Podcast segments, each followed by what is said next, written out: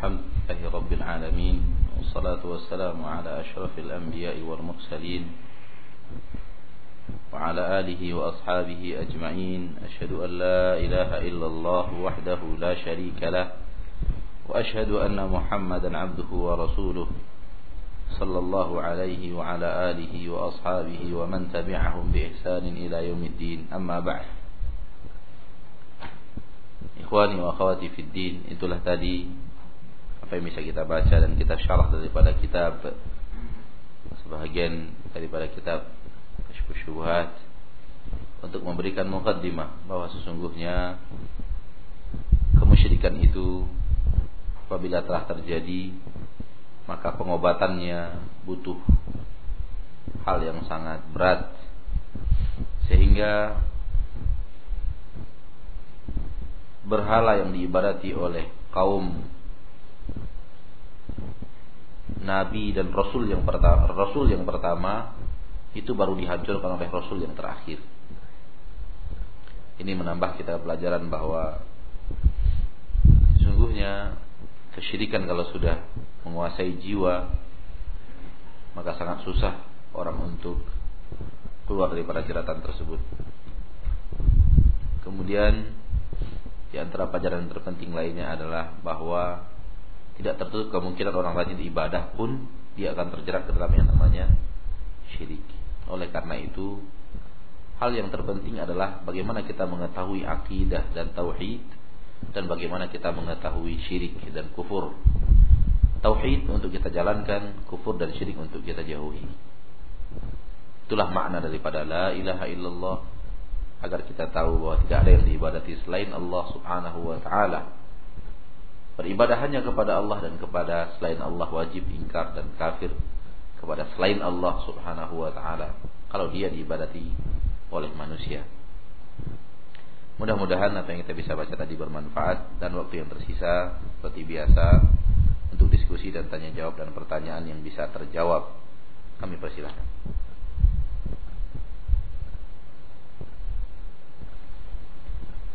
Nah.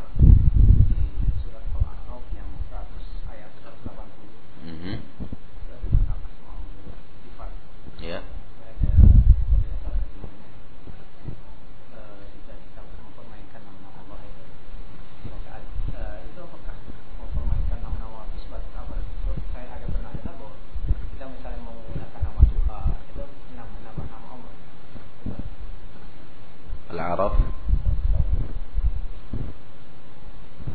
أعوذ بالله من الشيطان الرجيم بسم الله الرحمن الرحيم ولله الأسماء الحسنى فادعوه بها وذروا الذين يلحدون في أسمائه سيجزون ما كانوا يعملون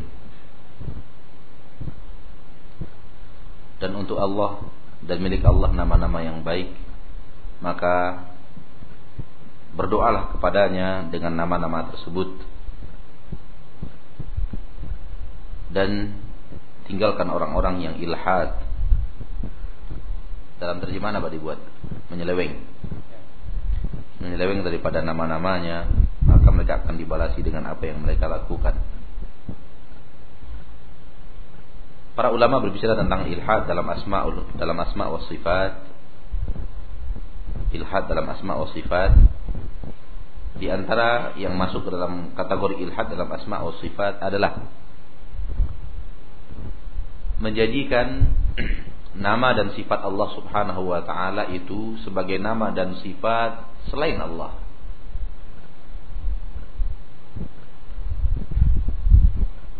Kalau ada dan mereka selalu memberikan contoh seperti orang Quraisy memberikan nama sesembahan mereka Uzza itu dari Aziz.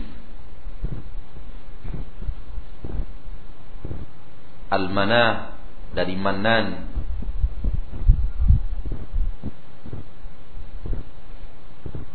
atau juga memberikan makhluk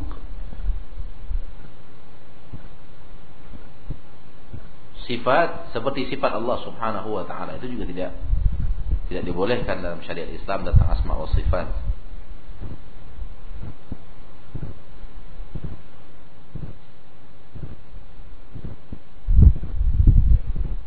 Jadi nama Allah Subhanahu wa taala kemudian dijadikan sebagai nama makhluk. Kemudian yang kedua ilhad dalam asma wa sifat Aziz uh, sudah timbal balik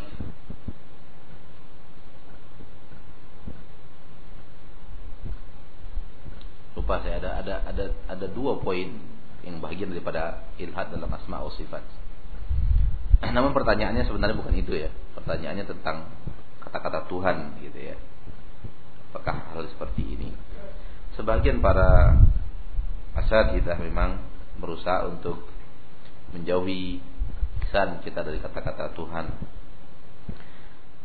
E, sebagai upaya untuk menjauhi hal-hal yang eh, takut itu masuk ke dalam ilhad dalam asma dan sifat. Tuhan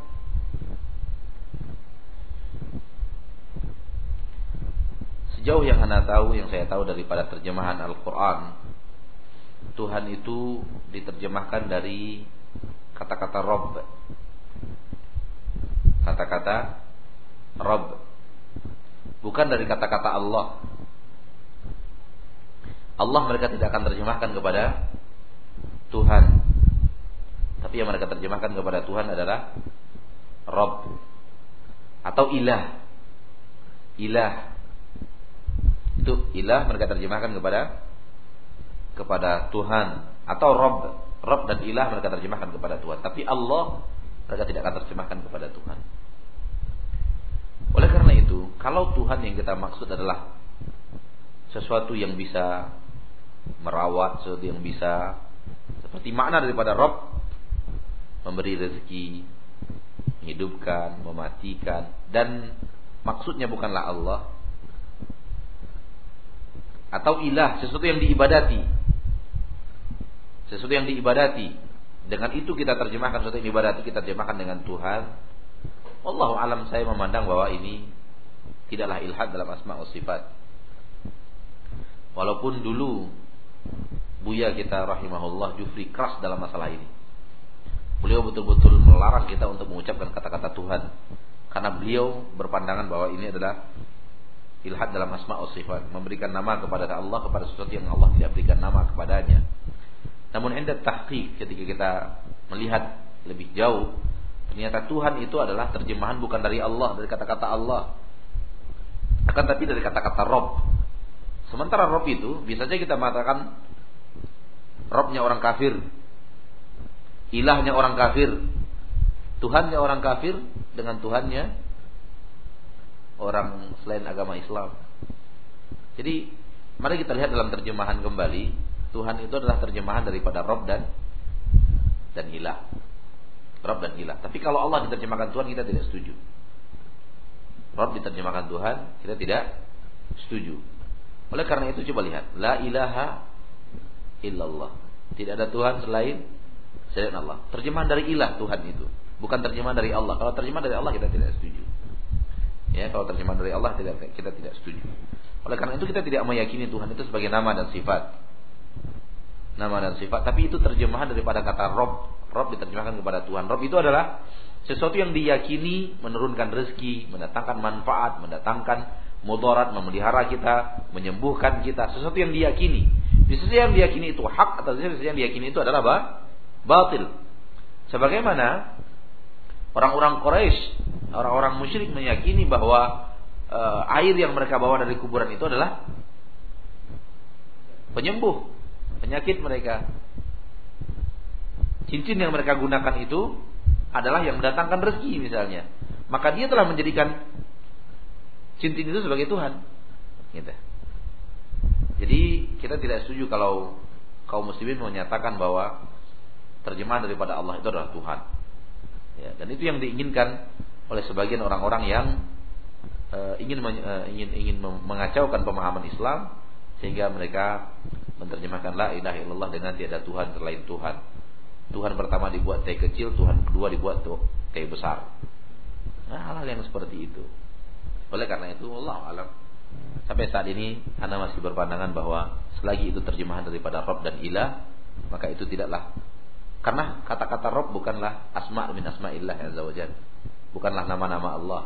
Kata-kata ilah juga bukan nama-nama Allah Subhanahu wa taala. Ya. Allah Subhanahu wa taala menyebut pendeta-pendeta dan rahib sebagai Rob ya kan ittakhadhu ahbarahum wa ruhbanahum arbaban min dunillah. Mereka telah menjadikan pendeta-pendeta mereka dan rahib-rahib mereka rob-rob selain Allah. Kita terjemahkan Tuhan-Tuhan lain selain Allah. Ilah Allah mengatakan kita telah menjadikan nafsu kita sebagai ilah. Afara'aita man ittakhadha ilahahu hawahu. Tidakkah kalian telah melihat orang-orang yang menjadikan nafsunya sebagai ilahnya.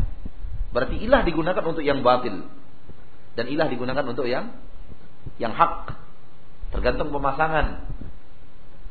Jadi Allah alam sampai saat ini saya secara pribadi walaupun saya tahu persis dulu kita dilarang betul untuk mengucapkan kata-kata Tuhan itu karena ditinjau dari sudut pandang yang lain ketika kita Allah kita katakan Tuhan kemudian Yesus juga dikatakan Tuhan kemudian ini juga dikatakan Tuhan, ini juga dikatakan Tuhan, dianggap ini adalah ilhad yang untuk Allah diberikan kepada yang lain. Pada dasarnya Tuhan itu bukan untuk Allah Subhanahu wa taala. Ya.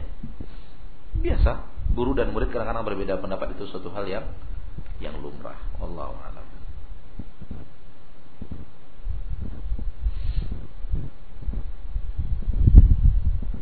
Apa maksud hamba dalam beribadah kepada Allah? Apa maksud hamba? Maksud hambanya di, di garis bawahi. Apa maksud hamba dalam beribadah kepada Allah? Maaf saya tidak paham pertanyaan, saya takut salah jawab. Berdoalah kepada Allah karena Allah itu lebih dekat daripada urat nadimu. Apa maksudnya?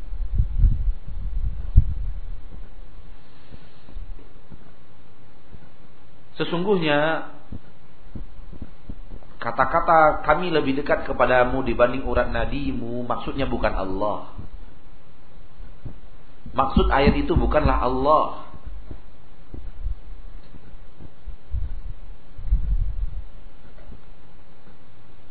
Karena ayat itu yang dimaksud oleh ayat itu adalah malaikat.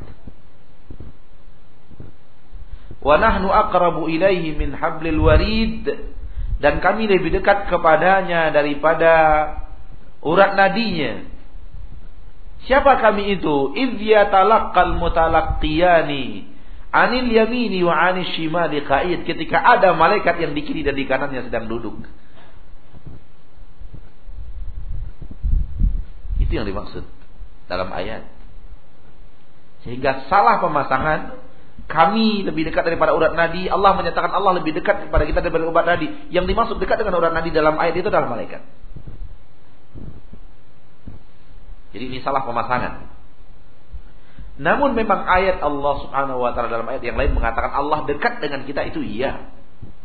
Tetapi yang khusus untuk dekat dengan lebih dari dekat daripada urat nadi itu bukan untuk Allah, tapi antara makhluk dengan malaikat.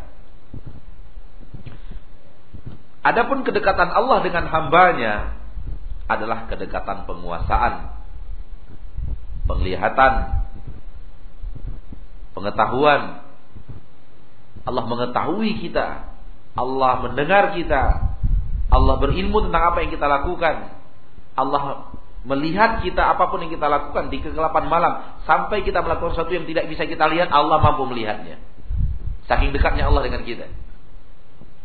Dan dekat di sini maksudnya bukanlah dekat zat, dekat wujud, berdekatan tubuh, tidak. Akan tetapi kedekatan di sini adalah saking dekatnya Allah, saking tahunya Allah seluruh yang kita lakukan. Bukankah di, ke, di kegelapan malam ketika kita memegang gelas dan minum, kita pun tidak lihat gelas itu dan minum itu? Iya atau tidak? Di kegelapan malam, antum mengambil gelas, di saat lampu mati, Antum ambil kelas dan minum. Atau antum ambil senter. Ketika dipegang senter itu tidak kelihatan. Betul tidak? Allah melihatnya dari atas langit. Kejadian itu. Saking dekatnya Allah dengan kita. Saking dekatnya ilmu Allah bersama kita. Saking tahunya Allah apa yang kita kerjakan. Saking melihatnya Allah apa yang kita lakukan. Saking mendengarnya Allah apa yang kita ucapkan. Kedekatan ini yang dimaksud. Silahkan buka surat Toha. Di dalam surat Toha Allah berkata kepada Nabi Musa dan Nabi Harun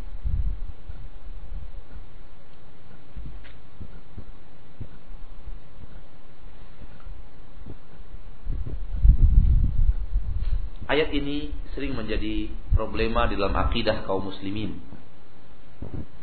Ketika Allah mengatakan Allah bersama kalian, diyakini bahwa Allah dekat kita dengan zatnya. Itu salah. Itu salah. Kebersamaan Allah dengan makhluknya bukanlah kebersamaan zat. Akan tapi kebersamaan pengetahuan, ilmu, pandangan, pendengaran.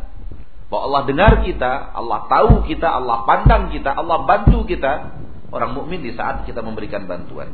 Mari lihat apa yang Allah maksud dengan kebersamaan tersebut. Di dalam surat Taha ayat 43, 44, 45 dan 46.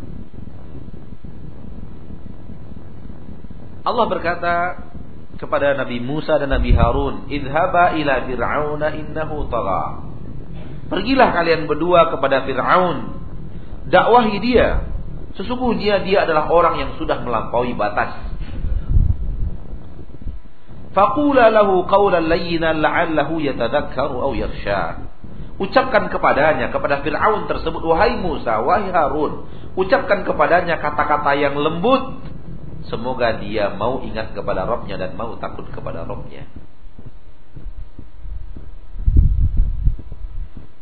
Qala berkata Nabi Musa dan Nabi Harun. Innana nakhafu an yafruta alaina aw an Sesungguhnya kami takut wahai Rabb kami. Wahai Rabb kami kami takut mau pergi mendakwahi Firaun itu kami takut Takut nanti Fir'aun itu berbuat aniaya kepada kami dan melampaui batas. Takut kami nanti dia apa-apain. Karena dia orang baga. Karena dia orang penguasa. Dan sekelilingnya tentaranya banyak sekali. Kami takut. Ini takut yang wajar. Takut yang yang wajar. Apa kata Allah? Qala Ketika Nabi Musa dan Nabi Harun mengatakan kami takut ya Allah, Allah mengatakan la takhafa. Jangan kalian berdua takut. Innani ma'akuma, saya bersama kalian. Saya bersama kalian. Ini dia ayat kebersamaan itu. Di dalam ayat yang lain Allah mengatakan saya bersama kalian, saya bersama orang yang beriman, saya bersama orang yang sabar, saya bersama ini, saya bersama kalian. Ini dia maksudnya. Saya bersama kalian, sama kan? Bersama apa maksudnya? Asma'u wa ara. Saya dengar kalian, saya lihat kalian. Jadi kebersamaan Allah adalah ketika Allah melihat kita apa pun yang kita lakukan. Sampai di saat-saat kita tidak bisa melihat diri kita sendiri, Allah lihat kita. Allah mendengar seluruh yang kita ucapkan sampai ucapan yang tidak bisa kita dengar, Allah mendengarnya dari kita. Kadang-kadang kita berucap kita sendiri nggak dengar, telinga kita nggak dengar apa yang kita ucapkan, betul tidak? Allah mendengarnya. Allah mendengarnya. Saking dekatnya Allah bersama kita. Tapi dekat di sini bukanlah kedekatan zat. Karena zat Allah di atas arsh. Di atas arsh seperti yang Allah katakan. Namun ilmu Allah subhanahu wa ta'ala meliputi segala sesuatu. Allah melihat segala sesuatu. Sesungguhnya Allah melihat sebuah semut yang hitam berjalan di atas batu yang hitam di kegelapan malam. Allah melihatnya. Saking Allah itu bersama hambanya. Ya. Jadi maksudnya adalah itu kebersamaan. Ya. kebersamaan di situ maksudnya yang tadi. Bukanlah kebersamaan itu adalah kebersamaan zat. Dan kita akan meremehkan Allah dan menyepelekan Allah dan menghinakan Allah kalau kita mengatakan Allah itu ada di mana-mana. Kalau kita mengatakan Allah ada di mana-mana, berarti kita telah menghinakan Allah. Bagaimana? Kalau ada di mana-mana berarti tidak ada tempat yang tidak ada Allah kan begitu? Bagaimana kalau dalam bangkai?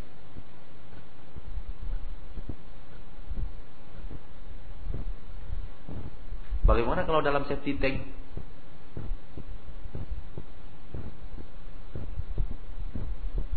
Kamu saja, hai manusia yang kerdil, kecil, banyak dosa, nggak mau setiap hari ada dalam safety tank. Lalu kamu yakini Allah ada di mana-mana kemudian ada dalam safety tank? Dalam tong sampah?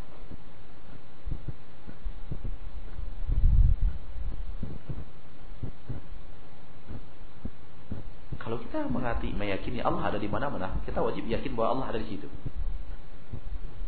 Namanya Allah juga di mana-mana Kalau kita yakini Allah ada di situ, apa yang penghinaan yang lebih daripada itu kepada Allah Subhanahu wa taala?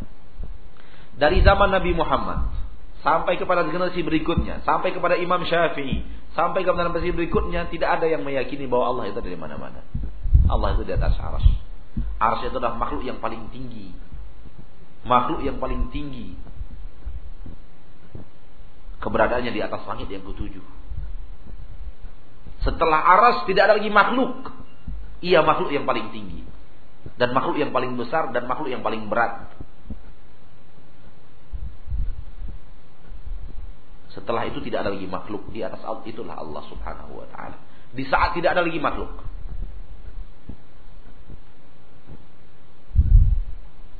Dan sebagian orang mengatakan kalau kita katakan Allah di langit berarti ini Allah langit meliputinya. Bukan itu maksudnya. Allah di langit maksudnya di atas langit. Bukan berarti Allah di dalam langit. Wallahu a'lam.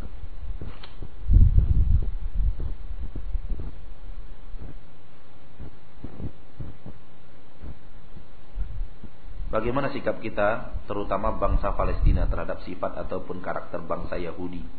Sebagaimana telah diterangkan dalam Al-Quran Surah Al-Baqarah ayat 95 Surah Al-Maryam 59 Surat Al-Isra ayat 4 sampai 9 dan lain Terima kasih.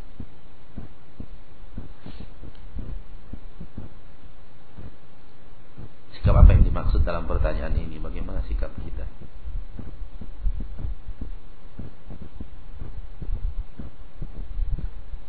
terhadap sifat ataupun karakter bangsa Yahudi. Mereka memecah belah.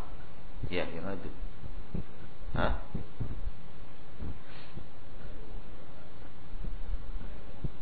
Iya.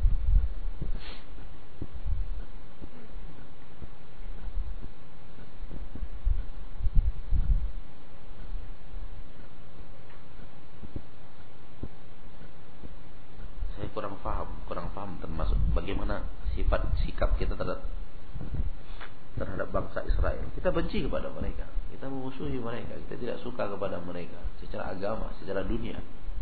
Semua yang tidak ada kita tidak suka dari bangsa Israel sedikit pun. Namun pembahasan kita tadi adalah masalah melawan di saat kekuatan memang tidak ada di tangan kita sedikit pun sehingga akhirnya mengorbankan ribuan orang. Ribuan orang menderita. Karena kita melawan pada saat kita tidak mampu untuk untuk melawan. Di saat kita melawan di saat kita tidak punya kekuatan untuk melawan. Kita pakai tangan kosong. Orang pakai parang pakai samurai. Melawan juga. Misalnya gitu ya. Yang bonyok pasti yang dipakai tangan kosong kan? Pasti itu Secara ilmu logika manusia seperti itu. Namun soal bagaimana kita kepada mereka, kita tak benci kepada mereka, bukan kita senang dengan apa yang mereka lakukan. Dan sebagian orang mengatakan ketika kita melakukan itu berarti kita menganggap kita senang dengan mereka. Tidak. Tidak ada yang senang kepada orang kafir sedikit pun. Orang kafir itu adalah musuh kita. Akan tetapi, soal apakah nanti meninju musuh itu punya peraturan dalam agama kita. Soal kita benci harus benci. Soal mengaplikasikan kebencian, apakah dengan pedang, dengan tinju dan yang lainnya, itu punya aturan. Yang aturan itu yang harus kita ikuti. Soal benci semua harus benci. Apabila ada orang yang tidak benci kepada musuh-musuh Islam, maka dia dikhawatirkan di dalamnya ada kemunafikan. Allah Bagaimana hukumnya kalau ada biro travel yang melakukan kegiatan usaha umroh haji dengan sistem multi level marketing hanya dengan membayar DP 2 juta setengah sudah bisa berangkat umroh dan haji saya takut ditipu ini. Saya takut ditipu. Kalau bayar 2 juta setengah sudah bisa berangkat haji dan umroh, tiket aja sekarang untuk umroh itu PP itu tiketnya 1100 dolar.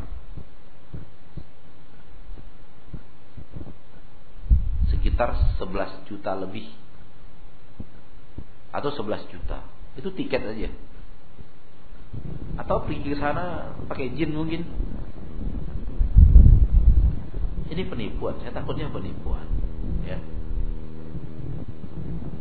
Kalau untuk haji, tiket Garuda PP pergi haji itu 2100 dolar. 21 juta. Lalu bagaimana caranya bayar 2 juta setengah kemudian bisa pergi haji, bisa pergi umroh? Trik mengumpulkan uang, setelah uang terkumpul orang banyak terayu dia berangkat. Kan itu yang sering diderita oleh umat Nabi Muhammad ini. Saking berharap yang murah, saking berharap yang gampang, saking berharap uang riba, tanam. Kemudian tiba-tiba orang itu sudah dipercaya, banyak orang yang menanamkan uang, dia lari teriak lagi, dibohongilah itulah segala macam. Iya kan? Kasus itu kan banyak dulu datang tuh, yang seperti ini. Yang wajar-wajar saja berpikir. Kalau memang diri itu memang belum cukup uang untuk umroh, Allah pun tidak mewajibkan kita pergi umroh dan haji. Apa yang harus anda kita kita paksakan diri harus berangkat umroh dan haji? Allah saja tidak tidak mewajibkan haji kepada kita. Kalau memang kita uang kita belum belum ada untuk itu. Tiga tiga kesanggupan baru wajib itu haji. Sanggup harta, sanggup kesehatan jiwa, dan aman perjalanan. Kalau salah satu di antara yang tiga ini ada yang tidak terpenuhi, tidak wajib haji. Salah satu, harta banyak, badan tidak sehat, perjalanan aman, tidak wajib haji. Badan sehat, harta banyak, perjalanan tidak aman, tidak wajib haji.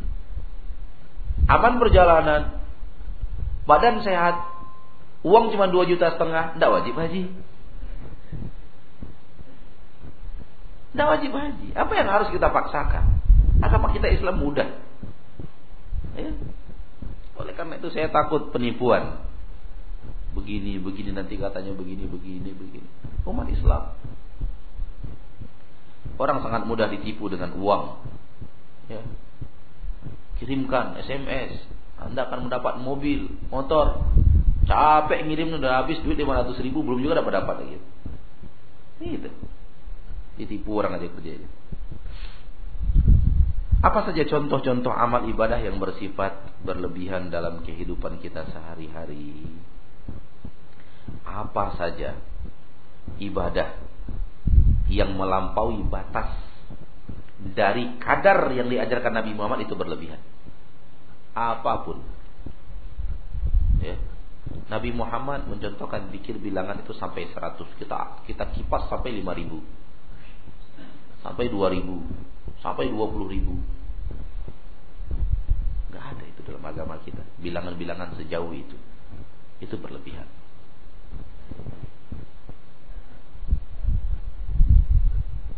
Beribadah, berzikir masing-masing.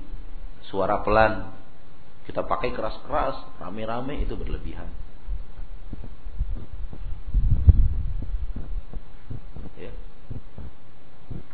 Pokoknya segala sesuatu yang di luar melebihi takaran itu berlebihan. Dan di zaman kita sekarang yang lebih banyak itu Java dibanding Hulu. Yang lebih banyak itu apa? Java dibanding Hulu. Karena ahli ta ahli taat sedikit. Dan yang sedikit itu ada juga yang gulu. Tapi yang lebih banyak itu ahlul jafa. Orang yang enggak remeh agamanya. Melecehkan agamanya. Waliyadzubillah. Sampai di mana batas tanggung jawab orang tua terhadap anaknya? Tanggung jawab apa? Tanggung jawab agama? Kalau tanggung jawab agama orang tua wajib menasihati anaknya sampai mati. Menasihati ya. Soal anak berubah tidak berubah itu urusan anak dengan Allah. Tapi kewajiban orang tua memberikan nasihat kepada anak sampai orang tua itu wafat atau anaknya wafat. Wallahu a'lam. Ada pertanyaan?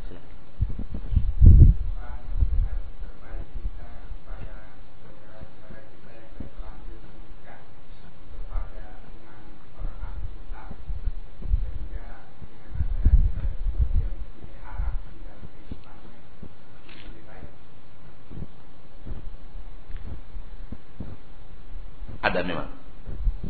Ada ya.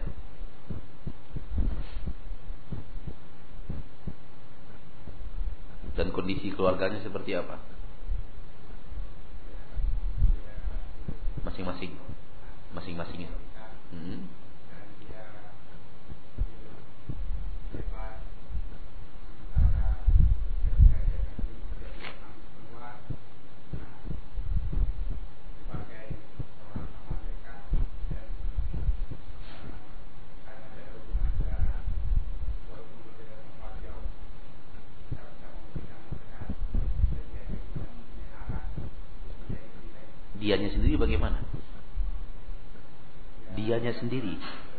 Dianya sendiri bagaimana?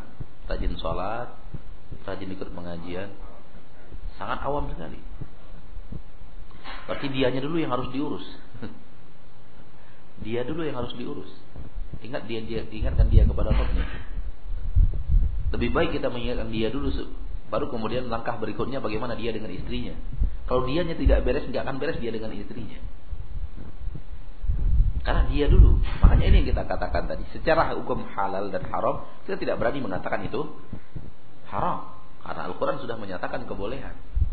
Dan para sahabat telah melakukan setelah wafatnya Rasulullah Wasallam. Dan kalau setelah wafatnya Nabi Muhammad, itu agama tidak akan berubah sampai akhir zaman. Soal keharaman, kita tidak berani mengatakannya. Karena itu halal secara hukum syariat. Namun, maslahat dan mudarat yang terjadi di zaman sekarang Ya. Membuat kita menasihati saudara kita kalau bisa jangan. Kalau bisa jangan. Dan tidak bisa kita membatasi sampai jenjang haram tidak boleh. Ya. Karena kondisi dianya sendiri. Dianya tidak sholat. Dianya mabuk. Dianya tidak pernah mendekatkan diri kepada Allah. Bagaimana kita akan membimbing dia dengan istrinya? Enggak, susah. Kalau dianya sendiri tidak benar gitu. Maka yang terbaik yang harus kita urus dulu dianya. Kalau dianya sudah benar, baru kemudian kita berpikir bagaimana dia dengan istrinya. Kalau memang segala pintu untuk mengajak istrinya kepada kebaikan habis, lebih baik cerai. Kalau ia akan terpengaruh dan malah anak-anaknya dibawa untuk kepada kepada agama istrinya. Dan tanggung jawab anak-anak itu tanggung jawab dia sebagai seorang ayah. Di akhirat dia akan dituntut oleh Allah Subhanahu wa taala. Terjadi mudarat yang besar untuk anak-anaknya. Lebih baik bawa anak-anak dan dia sebagai seorang kepala keluarga membawanya menyelamatkan agama anak-anaknya. Wallahu alam. Tapi kalau dianya sendiri belum lurus, maka bagaimana dia akan kita akan menyelesaikan dia dengan istrinya. Ya. Orang sekarang waliyadu billah lebih cinta kepada zahir manusia dibanding bagaimana cintanya kepada akidah kepada Allah Subhanahu wa taala. Dia tidak berpikir lagi akhirat untuk dirinya, untuk anak-anaknya. Dan itu kan yang selalu di, di, di, di, di dikembang-kembangkan oleh orang-orang yang ingin mengkaburkan agama. Ah, soal agama itu soal keyakinan jalan masing-masing. Yang penting rumah tangga rukun, tidak ada perkelahian, tidak ada adu dan tidak ada pelecehan besar-besaran terhadap agama Islam. Ya. Bagaimana akan ada orang yang cinta kepada Allah dengan orang yang benci kepada Allah bisa bersatu? Yang tadi disyariatkan karena ada masalahnya. Dihalalkan karena ada maslahatnya. Dan masalahnya terbukti. Karena umat Islam adalah orang-orang yang kuat. Umat Islam adalah orang yang mencontohkan Islam yang sesungguhnya. Dan Islam yang sesungguhnya ketika dicontohkan itu semua orang takjub. Banyak kita yang tidak tahu di dalam sejarah itu penduduk-penduduk negeri itu kirim surat ke pemimpin-pemimpin muslim, cepatlah kemari bebaskan negeri kami dari kezoliman. Kalau kami mendengar mendengar ke, ke kejujuran kalian, kami mendengar amanah kalian. Bebaskan negeri kami daripada penghinaan. Bebaskan negeri kami daripada penganiayaan. Karena kalian adalah orang yang adil. Dikirim oleh rakyat. Rakyat orang kafir ngirim ke pemimpin-pemimpin Muslim cepat bebaskan negeri kami, cepat bebaskan negeri kami. Karena Islam yang hak ditegakkan. Gitu. Ini kalau kemudian berumah tangga dia dengan orang Nasrani ya, kemudian lebih kuat lagi istrinya dibanding dia. Mudarat yang akan terjadi dan bisa-bisa kemudian dia malah yang terseret dan hingga akhirnya masuk neraka jahanam untuk selama-lamanya wa niyadzubillah. Oh tidak, menurut lapas Anda mungkin tidak, mungkin perbuatan Anda telah membuat Anda berbuat syirik. Lapasnya mungkin Anda masih, masih mengucapkan asyhadu la ilaha illallah anna muhammadar rasulullah. Belum tentu perbuatannya terjaga karena dia juga tidak belajar, tidak mengerti, bahkan tidak salat sama sekali. Bagaimana akan terjaga agamanya? Sementara orang yang beribadah, rajin sholat, rajin, bisa terjerat dalam kesyirikan. Bagaimana anda tidak akan terjerat dalam kesyirikan? Merasa aman daripada kesyirikan. Di samping anda orang yang tidur orang yang selalu berbuat syirik kepada Allah Subhanahu Wa Taala dia sebagai istri anda dan anak daripada ibu, anak ibu daripada anak-anak anda. Tidak tertutup kemungkinan kemudian suatu saat anda diajaknya masuk gereja sekedar untuk masuk-masuk aja. Allah Karena orang-orang yang seperti itu ikhwani wa akhwati kalau untuk mereka dunia itu adalah segala-galanya dan akhirat tidak perlu difikirkan. Karena sudah terlalu bercokol untuk mereka dunia di kepala mereka. Allahu a'lam. Dia yang harus dibenahi dulu. Dia yang harus dinasihati, bukan antara dia dan istrinya, dia dulu. Karena dia yang butuh diselamatkan terlebih dahulu sebelum diselamatkan istrinya dan anak-anaknya. Allahu a'lam. Nah.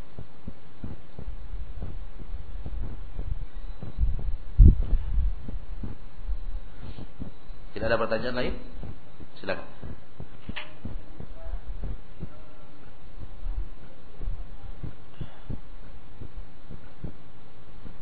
Sepengetahuan saya masih ada.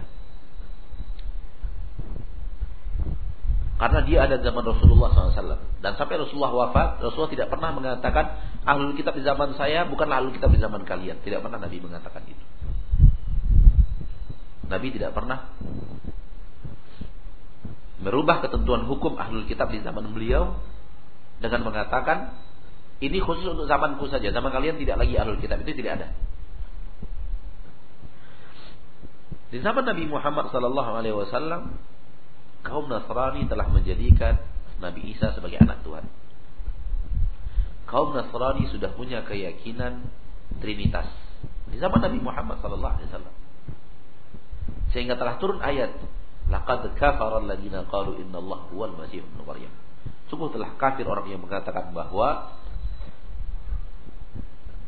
Isa itu adalah anak uh, adalah Tuhan. Laqad kafara alladziina qalu innallaha thalithu thalatha. Sungguh telah kafir orang yang mengatakan Allah itu salah satu di antara yang tiga. Berarti itu.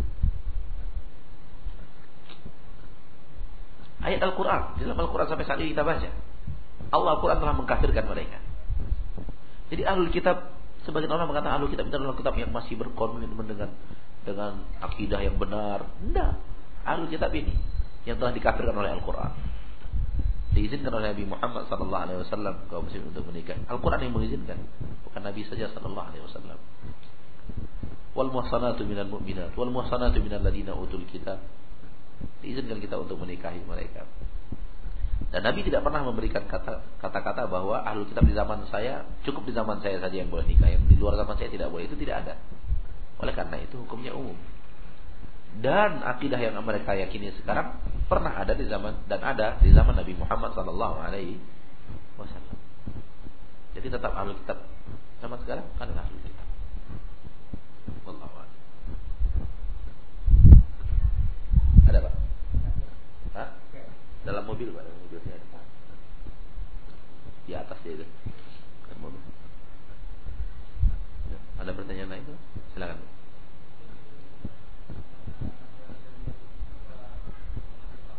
Iya, lalu kita. Dia lalu kita.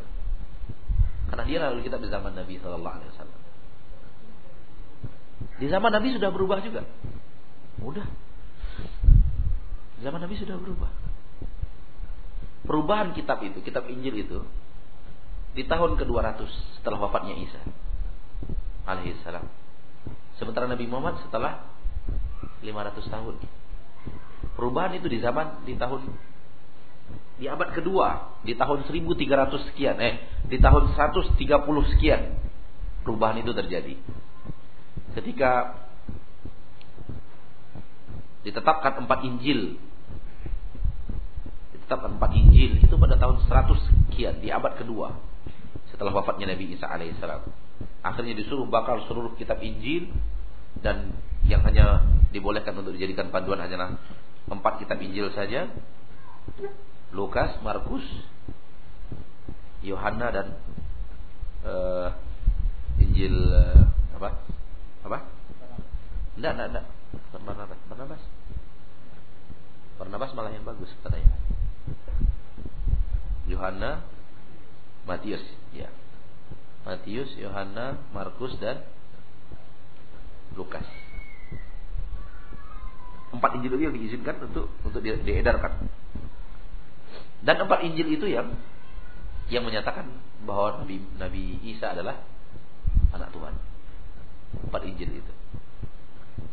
Jadi itu pada abad kedua setelah wafatnya Nabi Nabi Isa alaihissalam. Jadi ketika Nabi Muhammad sallallahu alaihi wasallam hidup, telah berubah. Telah berubah. Ya, telah berubah agama Nabi sehingga dikafirkan oleh Al-Qur'an. Wallahu a'lam. Ya. Uh, kalau tadi antara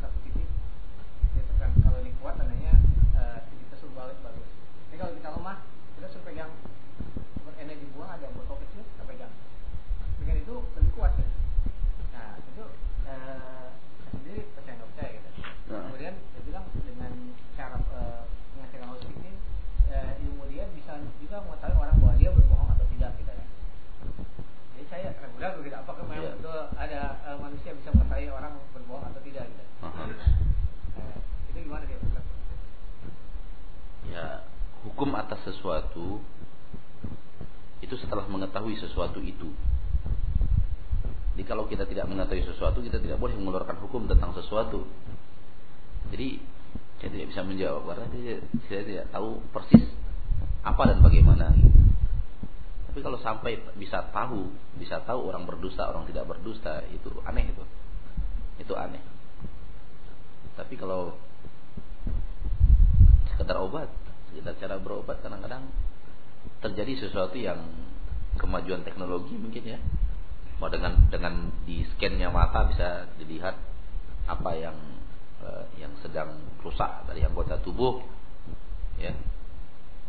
Kemudian dengan urat-urat saraf tangan yang berwarna macam-macam bisa di dari situ di, di, dinilai bahwa urat ini arahnya kemari, urat ini arahnya kemari ya.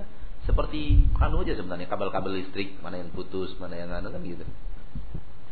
Dan itu bukanlah bukanlah dukun gitu sebenarnya. Hal yang seperti itu bukanlah dukun. Ya.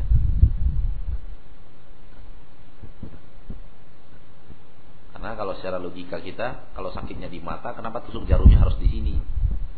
Kenapa harus di kaki? Kenapa harus di tangan kan gitu? Tapi toh pada dasarnya setelah diketahui secara ilmiah bahwa hampir seluruh, seluruh tubuh kita itu berhubungan. Seluruh tubuh berhubungan. Ada apa namanya? Syarafnya yang, ber, yang berhubungan dari kaki ke mata dan segala macam. Allah alam hal seperti itu kalau memang terbukti secara ilmiah keberadaannya seperti itu kita tidak mengatakan bahwa itu adalah perdukunan. Kadang-kadang ada kawan-kawan kita yang terlalu tergesa-gesa melihat kawan-kawannya pegang-pegang tangan kemudian ini perceraiannya rusak. Oh ini dukun ini baca membaca apa? Membaca telapak tangan. Enggak enggak seperti itu. Ya, tapi kalau kalau kemudian dibacanya kemudian oh ini kamu rezeki kamu besok bagus nih. Gitu. Hah? Ditebaknya nasib kita berikutnya. Jadi ada seorang ibu-ibu datang ke tukang baca apa? Tukang baca telapak tangan gitu. Kemudian si tukang ramal mengatakan ibu ini akan nikah sama orang kaya dan memiliki anak-anak. Memiliki anak dari dia sebanyak tiga orang. Kata ibu itu saya bahagia sekali. Cuman pertanyaan saya, suami saya sekarang, anak saya sekarang pada ke mana mereka nanti ketika saya nikah tersebut?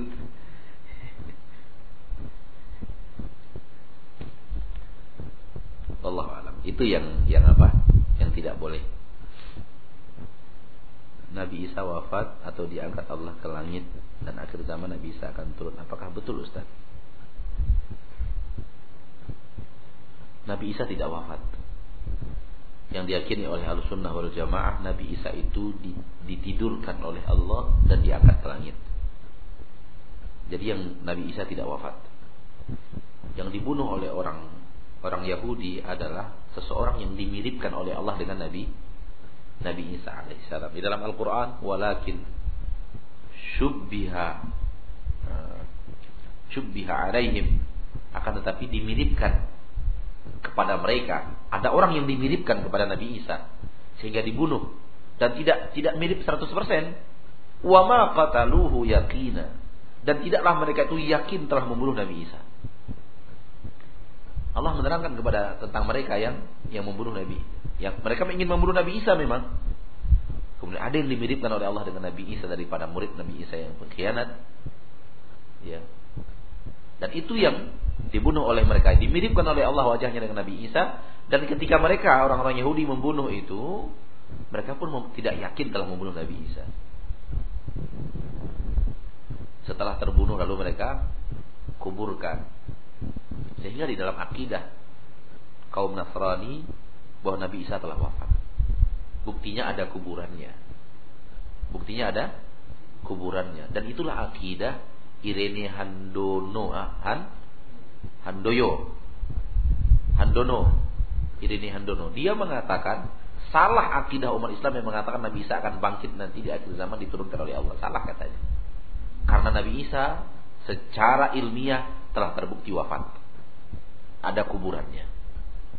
Ada kuburannya. Jadi salah umat Islam punya keyakinan bahwa Nabi Isa ada akan turun di akhir zaman. Ya akhi yang mengatakan wahai ukti yang mengatakan itu Nabi Muhammad bukan kita dan apa yang Anda katakan bahwa Nabi Isa Nabi Isa itu sudah wafat dan bukti kuburannya itu adalah histori di zaman Anda masih punya akidah Nasrani. Saya membaca sendiri loh masalah itu. Dia betul-betul tidak setuju dengan akidah umat Islam yang mengatakan di suatu akhir zaman nanti Nabi Isa akan turun. Dia benar-benar tidak setuju. Dan saya baca dari bukunya, saya bukan mengarang. Saya baca bukunya. Itu salah karena yang ada di ilmunya adalah ilmu ketika dia masih Kristen. Sekarang dia sudah Islam. Karena ilmu dalam umat Islam itu adalah Nabi Isa tidak wafat. Yang dibunuh itu bukan Nabi Isa. Yang dibunuh itu bukan Nabi Isa. Dia bahkan sampai ngarang buku untuk meyakinkan orang bahwa itu Nabi Isa tidak mungkin keluar di akhir zaman. Lalu anda kemanakan hadis Nabi Muhammad SAW di Sahih Bukhari, Sahih Muslim akan turunnya Nabi Isa alaihissalam membunuh babi, menghancurkan salib. Anda kemanakan hadis Nabi? Apakah dengan histori Anda di masa Anda Kristen kemudian Anda ingkar kepada hadis Nabi? Gitu. Jadi ini itu perlu perlu dibenahi itu. Namun sekarang sudah jadi dai kondang punya majalah untuk menjawab pertanyaan-pertanyaan umat Islam. Ya. Ya syukur-syukur dia serius. Yang kita takutkan dia malah menjadi sesuatu yang tidak kita inginkan gitu. Syukur-syukur kalau dia serius. Semoga itu yang terjadi. Bahwa masih Islamnya serius, perlu dibenahi saja hal-hal yang seperti itu. Karena yang saya tahu dia sekarang sudah mempunyai majalah, sudah tempat orang bertanya, jadi ulama lah, sudah jadi ulama. Sementara dia tidak percaya kepada hadis-hadis yang dinukilkan dalam Sahih Bukhari dan Sahih Muslim. Hanya karena berangkat dari histori yang pernah dia pelajari tentang Nabi Isa di masa dia masih menjadi masih masih di atas agama Nasrani. Kan nggak nggak nggak masuk akal bagi akidah seorang Muslim. Nabi kemudian disalahkan hanya karena pelajaran anda di saat anda masih di luar agama Islam. Tidak masuk akal. Tapi dia mengarang buku. Saya baca langsung buku tersebut. Dan itu disampaikan di mana-mana. Disampaikan di mana-mana. Tidak setuju dia bahwa Nabi Isa nanti akan turun. Nabi Isa sudah wafat, terbukti sudah wafat dan ada kuburannya. Diketahui letak kuburan sampai sekarang. Itu kata dia. Karena dalam agama kita yang terbunuh bukan Nabi Isa. Dalam Al-Quran, bahkan dalam Al-Quran, subhanallah. Dalam Al-Quran dikatakan bahwa yang terbunuh bukan Nabi Isa. Berarti sejauh mana dia membaca Al-Quran tentang Nabi Isa itu sendiri. Kemudian orang seperti ini jadikan ulama tempat bertanya, jadi rubrik pertanyaan. Ke mana umat akan dibawa oleh orang-orang yang ternyata belum membaca Al-Quran dengan baik dan belum membaca hadis Nabi Muhammad Sallallahu Alaihi Wasallam. Allah alam. Nah. Tapi saya ada kayak bukan yang kemarin kerja ada ya di ada kata-kata Jesus will return. Apa tuh? Nah, nggak tahu dia apakah uh, dia bawa uh, Yesus akan kembali atau gimana? Nggak tahu sih. Nggak tahu. Yang saya baca adalah bukunya. Apakah dia sudah tobat dari bukunya tersebut saya nggak tahu. Nggak ada yang nggak maksudnya di kan banyak kemarin disebutkan banyak perayaan Natal ya Uh -huh. di Jakarta itu. Iya. Ada spanduk-spanduk mereka adalah uh, Jesus will return. Apakah mereka juga uh, menyatakan seperti itu gitu? Secara bahasa bahasa baru baca gitu. Jesus will return. Jadi uh, Yesus akan turun kembali. Yang yang membuat spanduk siapa? ya orang-orang Kristen itu orang Nasrani. Oh enggak, enggak. Nama kamu itu enggak. Apakah mereka Enggak saya kaget juga baca itu. Apakah mereka mencoba ini? Ya kalau bertanyanya ke mereka jangan ke saya. Kalau itu bertanya ke mereka jangan ke saya. Enggak paham. Belum belajar aja masalah itu. Belum belajar. Oh, enggak tahu. Ya, silakan.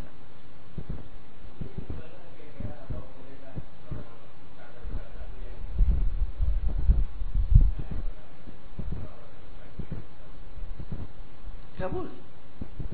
Enggak boleh sama sekali. Tanyakan kepada mereka siapa wanita umat Islam yang paling alim. Tanyakan kepada mereka. Siapa wanita dalam agama Islam ini yang paling alim? Dalam sepanjang sejarah yang pernah sampai ke telinga kita. Siapa wanita yang paling alim di permukaan bumi? Tanyakan kepada mereka. Mereka akan menjawab siapa? Aisyah. Sampai sahabat-sahabat laki-laki pun belajar dari Aisyah. Bertanya kepada Aisyah radhiyallahu anha, hadis-hadis Nabi Muhammad SAW. Tolong tanyakan kepada pernahkah suatu hari Aisyah itu bikin majlis? Tanyakan kepada mereka. Wanita paling alim istri Nabi Muhammad wasallam, ibunya kaum mukminin seluruhnya tanpa terkecuali wanita paling alim. tak pernah punya satu majelis taklim pun. Duduk orang belajar laki-laki perempuan, perempuan laki-laki. Tak pernah satu kali pun seumur hidupnya. Berarti Anda lebih pandai daripada Aisyah? Mereka akan berkata, oh zamannya sudah berbeda. Zamannya sudah berbeda. Ke situ larinya nanti. Pelecehan terhadap syariat. Zaman sudah berbeda. Eh kenapa berbeda? Zaman dulu itu wanita dikhawatirkan. Karena alamnya alam keras. Pelecehan terhadap wanita itu banyak terjadi sehingga wanita-wanita itu tidak tampil karena takut. Kau sekarang sudah aman. Mari kita lihat baik-baik. Kalau Aisyah tidak berani tampil setelah wafatnya Nabi, siapa yang ada di sekeliling Aisyah? Ada Abu Bakar, ada Umar, ada Uthman, ada Ali, Abdurrahman bin Auf, Zubair bin Awam, Talha bin Ubaidillah, Abu Ubaidah bin Jarrah, Sa'ad bin Abi Waqqas, sahabat-sahabat yang mulia, Bilal bin Rabah, Abu Hurairah, Anas bin Malik, Abu Ayyub Al-Ansari, manusia-manusia penghuni surga. Siapa lelaki yang ada di zaman sekarang? Friendly, Haikal, Johnny, Stephen. Apakah Abu Bakar, Umar dan Utsman lebih tidak aman dibanding Stephen? Tolong jawab. Apakah Abu Hurairah lebih bejat melihat seorang wanita dibanding Joni? Sehingga tidak aman di zaman Abu Hurairah, Abu Bakar, Umar dan Utsman dan aman bersama Stephen dan kawan-kawannya. Logika mana yang bisa menerima ini? Logika siapa yang bisa masuk ke dalamnya? Tidak aman bersama Abu Bakar, Umar dan Utsman dan aman bersama mereka. Nama-nama tadi hanya simbol aja loh. Hanya simbol saja. Tidak masuk akal. Bahkan kalau Aisyah tidak tampil sementara ada Abu Bakar, Umar, Utsman dan Ali yang menjaga dia, lebih tidak tampil lagi yang wanita sekarang. Kalau Aisyah tidak tampil di sekelilingnya manusia-manusia mulia, penghuni-penghuni surga, lebih tidak tampil lagi wanita sekarang. Itu logika yang sehat. Namun syaitan datang. Itu zaman mereka. Zaman lelaki itu bejat kepada kaum wanita. Bejatkah Abu Bakar, Umar dan Utsman? Tanyakan kepada mereka, bejatkah Abu Hurairah? Bejatkah Anas bin Malik? Bejatkah para sahabat-sahabat Nabi yang mulia yang hidup setelah wafatnya Nabi Muhammad? Sehingga membuat Aisyah takut tampil depan umum. Karena kalau keluar nanti ada yang memperkosa. La haula wala quwwata illa billah. Pelecehan besar-besaran terhadap para sahabat. Dengan istilah zaman mereka tidak aman, zaman ini sudah aman. Malah zaman ini yang tidak aman itu. Itu lihat tuh, MX tiap hari ada pembunuhan, pemerkosaan. Tiap hari, tiap hari. Dan yang ada di koran pun tidak semuanya diangkat. Belum nanti kita pulang, saya pulang nanti sudah keluar tuh berita pembunuhan tuh. Begini kan ke mobil kita. Pembunuhan, pembacokan, pemerkosaan tiap hari. Lalu dikatakan zaman ini aman, zaman sahabat tidak aman, sehingga Muhammad Aisyah nggak berani tampil saking tidak amannya negeri di saat itu. Siapa yang bisa menerima argumentasi yang seperti ini? Kecuali orang-orang yang akalnya telah kotor dan tidak kembali kepada sejarah Nabi Muhammad yang sesungguhnya. Allah Sampai di sini pertemuan kita semoga Allah Subhanahu wa taala memberikan kita pemahaman yang hak tentang agama Islam dan kita kembali kepada syariatnya. Amin ya rabbal alamin. Subhanakallahumma bihamdik asyhadu an la ilaha illa anta astaghfiruka wa atubu ilaik. Walhamdulillahi rabbil alamin. Assalamualaikum warahmatullahi wabarakatuh.